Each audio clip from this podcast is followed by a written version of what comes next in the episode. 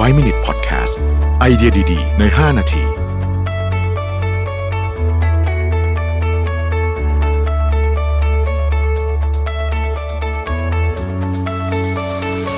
สวัสดีครับ ยินดีต้อนรับเข้าสู่ 5 minutes podcast นะครับ คุณอยู่กับประวิทยานุสาหะครับ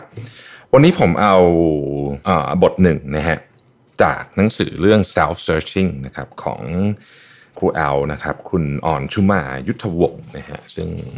เป็นหนังสือที่ดีมากนะฮะผมน่าจะเคยพูดถึงไปในพอดแคสต์ตอนอื่นหรือเปล่าไม่ทราบ แต่ว่าอยากให้ทุกคนได้อ่านจริงๆนะครับ เป็นหนังสือที่ใช้เวลาในการเขียนดีภาพสวยนะฮะ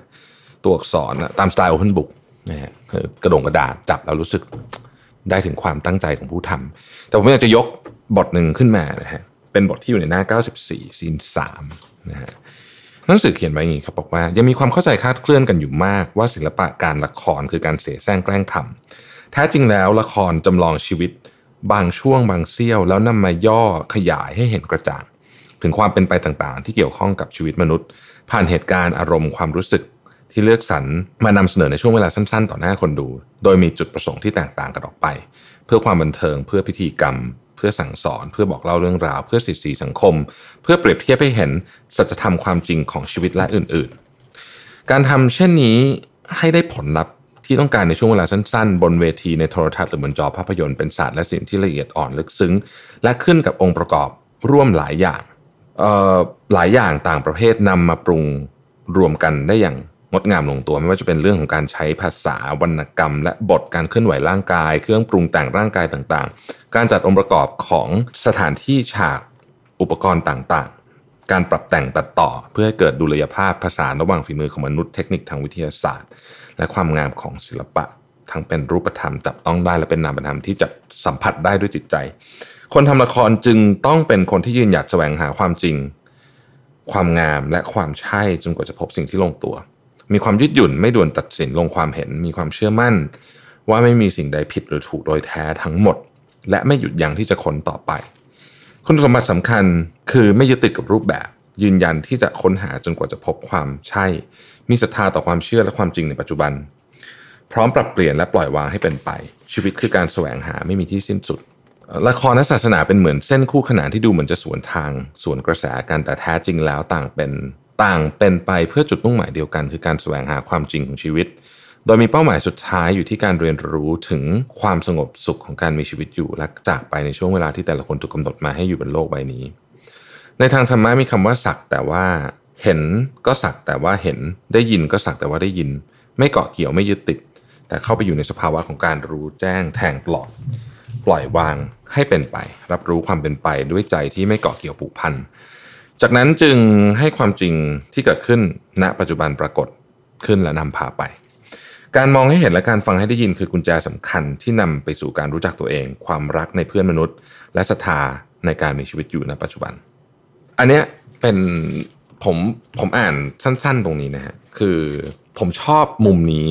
มากนะฮะที่ผู้เขียนได้ได้ถ่ายทอดออกมา ผมมีความรู้สึกเหมือนกันว่าบางทีเนี่ยนะครับ ในการทำงานของเราในบางวัน ในบางวันเมันต้องมันต้องใช้อารมณ์ของความเป็นนักแสดง ไม่ใช่ว่าเราจะเสแสร้งนะครับ ไม่ใช่อย่างนั้นนะแต่ว่าบางทีเราก็ไม่อยากใช่ไหมมันมีของบางอย่างมันไม่อยากทำเรา เราไม่อยากลุกขึ้นจากเตียงหรือไม่อยากทำอะไรเงี้ยแต่ว่าชีวิตเรามันก็มันก็เหมือนโรงละครเพลินว่ามันต้องมีคนเล่นนะฮะผมเคยคุยกับนักนักแสดงละครเวทีนะซึ่งผมได้ข้อคิดที่น่าสนใจมากเขาบอกว่าสิ่งหนึ่งที่เขาชอบมากเกี่ยวกับการแสดงละครเวทีนะครับก็คือว่า ทุกครั้งที่เขาต้องเล่นน่ะต้อง perform เนี่ยนะใช้คำว่า perform เนี่ยไม่ว่าวันนั้นเขาจะเศร้า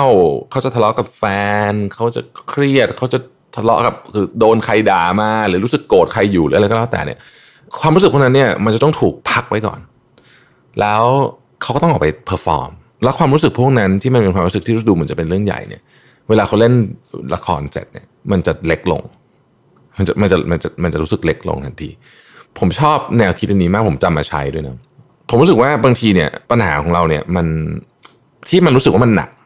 เพราะว่าเราไม่วางมันสักทีนะฮะแล้วเราด้วยกลไกบางอย่างของสมองเราเราก็วางมันไม่ค่อยได้ด้วย แต่ว่าการที่เราต้องไปทำอะไรบางอย่าง ที่เป็นการ perform ลักษณะแบบนี้เนี่ยมันบังคับให้เราต้องวางปัญหานั้นลงก่อน แล้วเดี๋ยวค่อยจะจะแบกมาใหม่อีกรอบหนึ่งก็ได้ แต่ทุกครั้งที่วางมันลงไปอะครับปัญหามักจะจะเบาลง หรืออาจจะอาจจะไม่ได้เบาลง แต่ว่าเราได้พัก เราได้พักแล้วมันเอากลับมาขึ้นมาแบกใหม่มันก็เลยอาจจะรู้สึกไม่หนักเท่าเดิมก็ได้นะฮะทีนี้ก็เป็นแนวคิดที่น่าสนใจ เดี๋ยววันหลังจะเอาบางบทจากหนังสือเล่มนี้มา อ่านให้ฟังอีก แต่ว่าเป็นหนังสือที่ดีมาก ๆนะฮะคุณออนชูมาเนี่ยแกใช้เวลาในการเขียนสิบปีนะอืม บอกว่ามันมันอยู่อยู่ที่คำนำบอกว่าหนังสือเล่มนี้มีชีวิตยาวนานกว่า 10 ปี ต้นฉบับแรกที่ทำเสร็จเป็นการสัมภาษณ์ ถามตอบระหว่างคุณพินโยนะฮะ แล้วก็เนี่ยเลื่อยมาจนกระทั่งเป็นหนังสือเล่มนี้นะเป็นหนังสือที่ยอดเยี่ยมอีกเล่มหนึ่งจริงๆต้องบอกว่าหนังสือของ Open Book นี่ก็ไม่เคยพลาดสักเล่มอยู่แล้วนะครับ แต่ว่าเล่มนี้ก็เป็นอีกเล่มที่ผมคิดว่า ควรจะเก็บสะสมไว้ในคอลเลกชันสำหรับคนที่รักการอ่านนะครับ ขอบคุณที่ติดตาม 5 minutes นะครับ สวัสดีครับ 5 Minute Podcast